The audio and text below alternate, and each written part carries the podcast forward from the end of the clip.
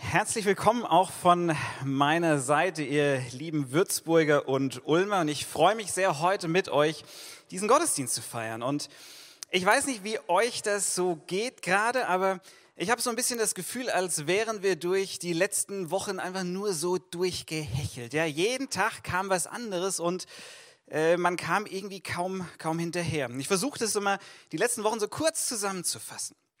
Ende Januar gab es die ersten Corona-Fälle in Bayern. Ja, ähm, nicht sagen, dass ihr Würzburger Schulen seid, aber hier, hier waren die ersten Fälle. Ähm, und die Hoffnung war noch, dass man das eindämmen konnte. Aber dann ging es los. Ende Februar, ähm, Großveranstaltungen mit mehreren tausend Teilnehmern werden abgesagt, Tourismusmesse und solche Dinge. Und dann ging das Ganze Schlag auf Schlag. 11.3. Veranstaltungen über 1000 Teilnehmer werden verboten. Hat uns als Kirche jetzt noch nicht so getroffen, wäre wahrscheinlich erst nächstes Jahr kritisch geworden. wishful thinking. So, nein, also genau. Dann 13.3. Schulschließungen werden angekündigt. Eltern geraten in Panik. Ja, 14.3. Veranstaltungen über 100 Leute werden verboten. 16.3. Katastrophenfall in Bayern. 17.3. Einreiseverbot in die EU. 18.3. Die Ansprache der Bundeskanzlerin. 20.3. Ausgangsbeschränkungen, Restaurants, Läden, alles wird dicht gemacht. 22.3. letzten Sonntag Kontaktverbot. Drinbleiben. Stay the beep home. Und jetzt, seit einer Woche sind wir hier und der Newsstrom wird so ein bisschen weniger. Und so langsam aber sicher dämmert es uns allen, ja, das ist jetzt erstmal so. Und es wird jetzt auch erstmal so bleiben. Und jetzt sitzen wir hier alle, jeder für sich. Man könnte sagen, wir sind gemeinsam einsam. Und auch wenn diese ganzen unterschiedlichen Maßnahmen uns alle betreffen, betreffen sie uns doch sehr, sehr verschieden. Ja, für die einen von uns ist es gerade eine Phase mit viel mehr Stress, weil ihr vielleicht im Krankenhaus arbeitet oder für Lieferando Essen ausfahrt oder bei Lidl Klopapier bewacht oder so. Ja, da ist deutlich mehr Stress als sonst angesagt.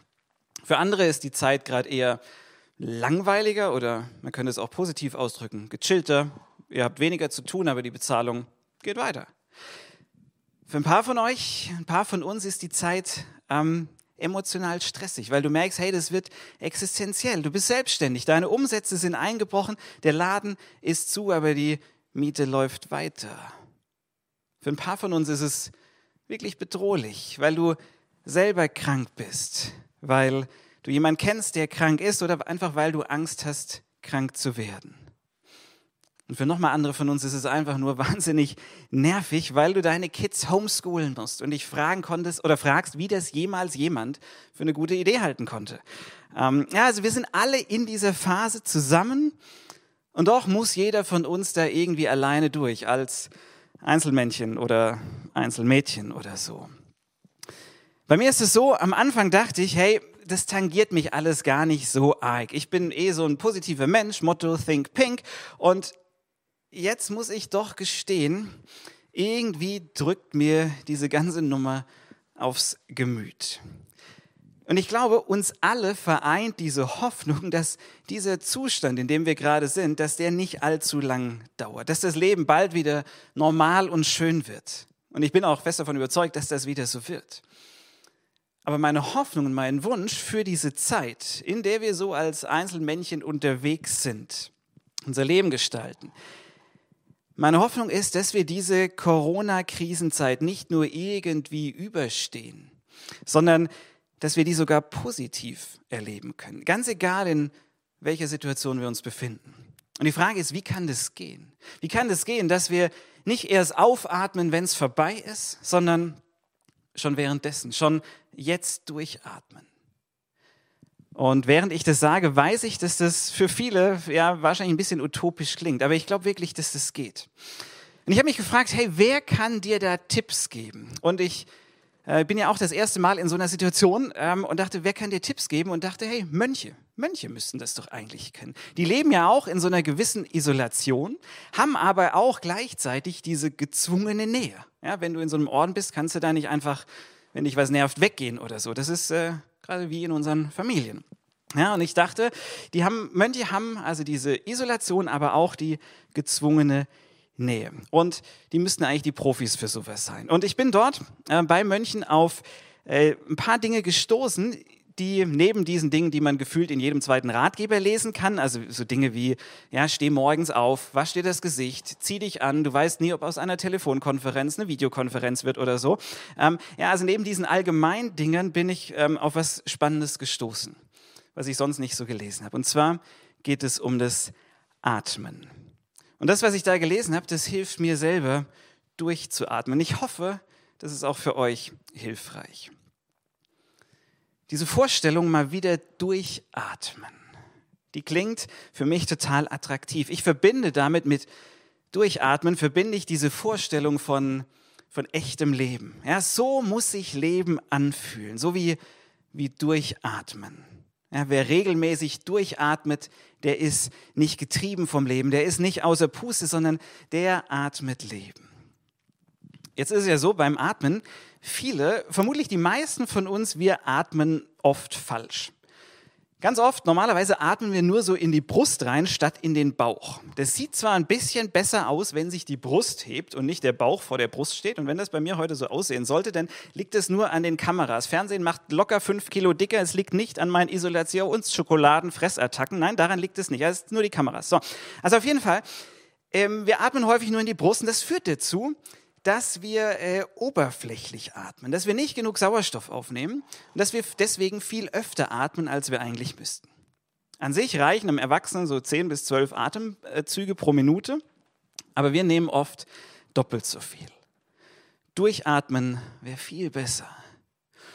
Und dass sich Durchatmen so reizvoll, so nach echtem Leben anhört, es könnte auch daran liegen, dass im Atmen eine tiefe theologische Wahrheit steckt, weil Atmen ganz viel mit Gott zu tun hat. Das hebräische Wort für Atem ist das Wort Ruach. Ruach bedeutet Atem oder bewegte Luft. Und Ruach ist ein sehr lautmalerisches Wort. Ruach imitiert das Atemgeräusch. Könnt ihr das gleich mal machen? Beim Einatmen Ruach, Ruach. Ähm, macht das mal vor den, vor den Bildschirmen. Ach. Ich finde die Vorstellung ganz lustig, dass gerade überall in Deutschland Leute sitzen, die komisch äh, vor dem Bildschirm hecheln. Aber also versucht das mal. Ja, und jetzt ist im Hebräischen ja so, im Hebräischen, ähm, da spielen die Konsonanten die Hauptrolle, Vokale sind, haben eher so eine Nebenrolle. Und wenn man die Vokale rauslässt, dann klingt das fast wie Schnarchen. Dann hast du noch oder so ähnlich. Ja, das klingt wie Schlafen. Und das Lustige ist, im Schlaf, da atmen wir richtig. Da atmen wir nicht in den Bauch rein. Da haben wir nichts Verkrampftes. So, jetzt steht in der Bibel Ruach nicht nur für Atmung, sondern auch für den Geist Gottes. Wenn also im Hebräischen von Gottes Geist die Rede ist, dann schwingt da immer diese Grundbedeutung des Wortes mit, nämlich bewegte Luft, Hauch oder Atem. Dieser Aspekt, der ist in dieser deutschen Übersetzung Geist völlig verloren gegangen. Geist ist so ein statisches Wort. Ich meine, was ist schon, was ist schon ein Geist? Keine Ahnung. Ähm, aber Atemluft oder ein Windhauch, das kannst du spüren. Du siehst sie nicht, die Luft, aber du fühlst sie. Deswegen heißt es im Neuen Testament auch, hey, der Geist Gottes, der Atem Gottes, der Wind Gottes, der weht, wo er will. Der bewegt und der berührt Dinge und Menschen, wo er will. Ruach ist diese erfahrbare, die spürbare Seite Gottes. Ganz am Anfang, auf den ersten Zeilen der Bibel, im ersten Buch Mose, da begegnet uns Ruach, die übrigens äh, weiblich vom grammatikalischen Geschlecht ist, also die Geistin Gottes, wenn man so äh, möchte, die begegnet uns da das erste Mal. Da steht, am Anfang schuf Gott Himmel und Erde und die Erde war wüst und leer und Finsternis bedeckte sie. Und Ruach, die Ruach, Gottes Geist schwebte auf dem Wasser. Und dieses Schweben darf man sich nicht so vorstellen wie so ein drüberliegen einfach, sondern man könnte das auch übersetzen und Gottes Atem oder der Wind Gottes, der flatterte über dem Wasser. Die Ruach hat mit ihren Flügeln geschlagen, um die Schöpfung zu beleben, um sie anzustoßen. Ein Kapitel später bei der Erschaffung des Menschen, da taucht Ruach wieder auf. Da formt Gott in dieser bekannten Szene den Mensch, er macht aus Adama, ähm, Adama ist hebräisch und bedeutet Erde, Boden, Dreck, daraus formt Gott einen Körper. Doch erst als er diesem Körper Ruach einhaucht, Erst daraus, erst dann wird aus Adama Adam. Adam, so wie wir ihn oft nennen. Gottes Ruach macht aus Adama, aus Dreck, einen Menschen. Und klar, auf diesen Seiten der Bibel wird nicht naturwissenschaftlich beschrieben, wie das Universum oder das Leben auf der Erde entstanden ist, sondern es geht hier um eine theologische Wahrheit. Bei der Erschaffung der Welt, da ist Gottes Ruach über allem, weil alles Leben abhängig ist, verbunden ist mit Gott.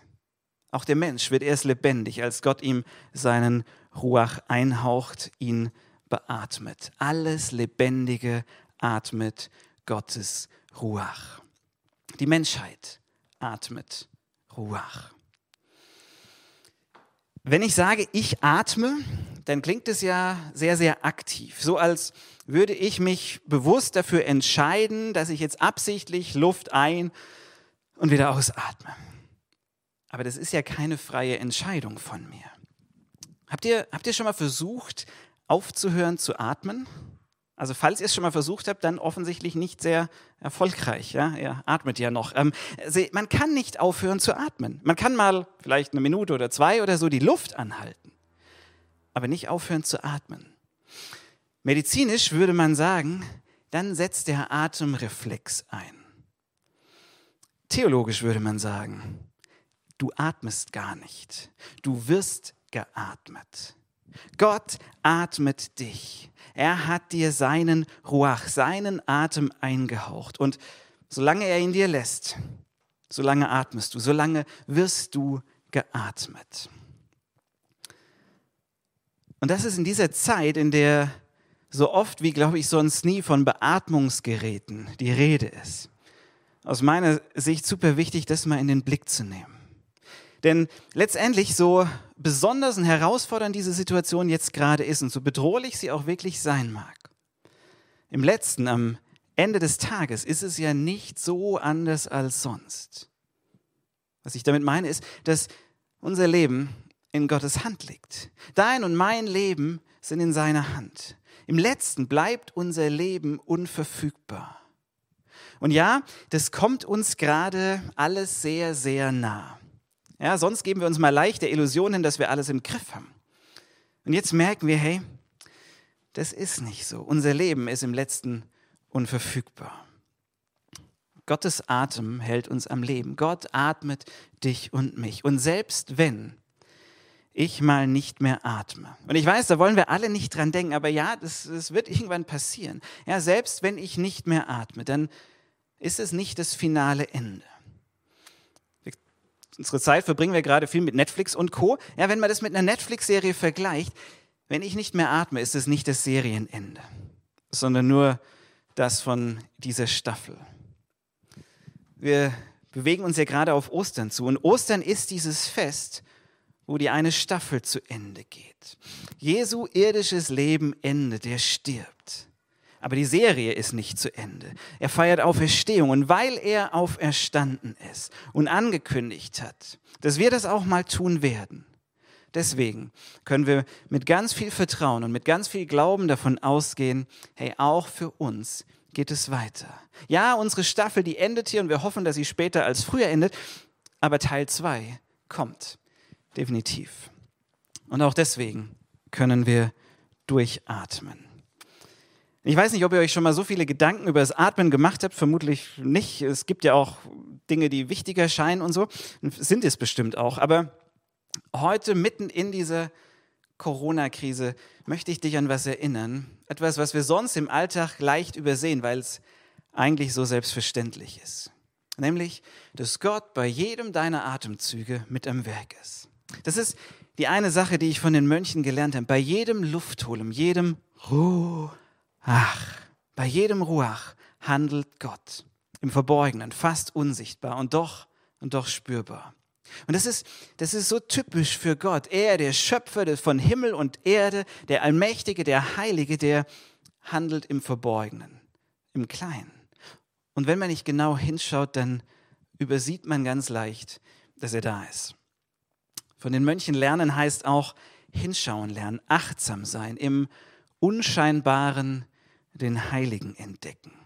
Ich glaube, wir müssen das immer wieder neu lernen, das Heilige im Alltäglichen zu sehen, weil das kann man so leicht übersehen.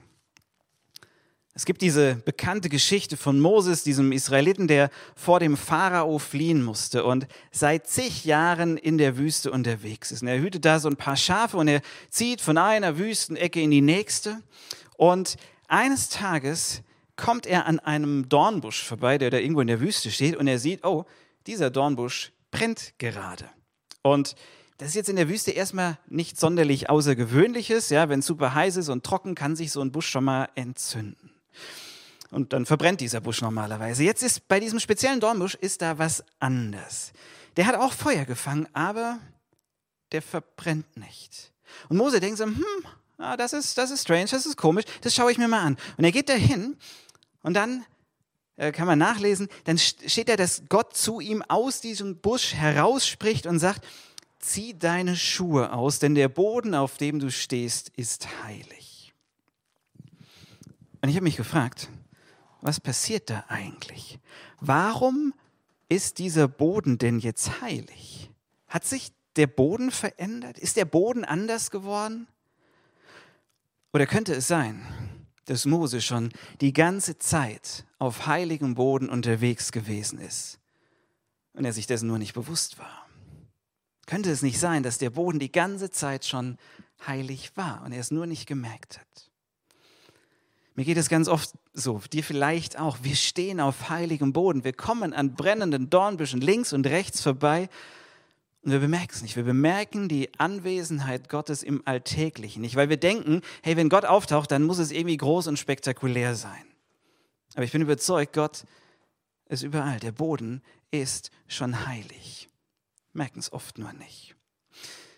Was wäre denn, wenn diese Phase, in der wir uns jetzt gerade befinden, eine Zeit des Durchatmens wäre, des bewussten Ruach-Wahrnehmens, dass er mit uns ist die ganze Zeit, dass wir ihn nicht besonders irgendwie herbeibeten müssen oder so, sondern dass er handelt, selbst wenn du ihn gar nicht siehst. Vielleicht entdeckst du das in dieser Woche ganz neu durch deinen Atem. Erinner dich doch mal, wenn du morgen früh aufstehst und den Rollladen hochmachst und das Fenster zum Lüften aufmachst und einmal tief Luft holst. Dann denk doch da mal dran, hey, nicht ich atme, sondern ich werde geatmet. Gott ist da. Oder du triffst auf eine Person in deiner Familie oder wen auch immer du irgendwie äh, vor dir hast und du sagst, hey, und diese Person, die wird geatmet. Auch wenn sie mich gerade nervt, auch in ihr begegnet mir der göttliche Ruach. Bei den östlichen Mönchen habe ich das sogenannte Atemgebet oder Herzensgebet entdeckt. Und ich mache das immer mal wieder und merke, hey, mir hilft es wirklich durchzuatmen. Und es funktioniert so, du setzt dich gemütlich hin und beim Einatmen betest du innerlich, Herr Jesus Christus. Und beim Ausatmen sagst du, erbarme dich meiner. Herr Jesus Christus, erbarme dich meiner. Und das ist ein Gebet, das passt, finde ich, ganz gut in diese Situation. Nicht nur erbarme dich meiner, sondern erbarme dich unserer, unsere Städte, unserer Familien, unserer Welt. Und ich weiß, wenn man das das erste Mal macht, dieses mit dem Atem, beim Einatmen, Herr Jesus Christus, beim Ausatmen, erbarme dich meiner, das kann sich am Anfang, wenn man das noch nie gemacht hat, erstmal komisch anfühlen. Aber mach das mal ein paar Mal und du wirst merken, wie dir das hilft, durchzuatmen. Ich lade dich ein, probier es doch mal aus.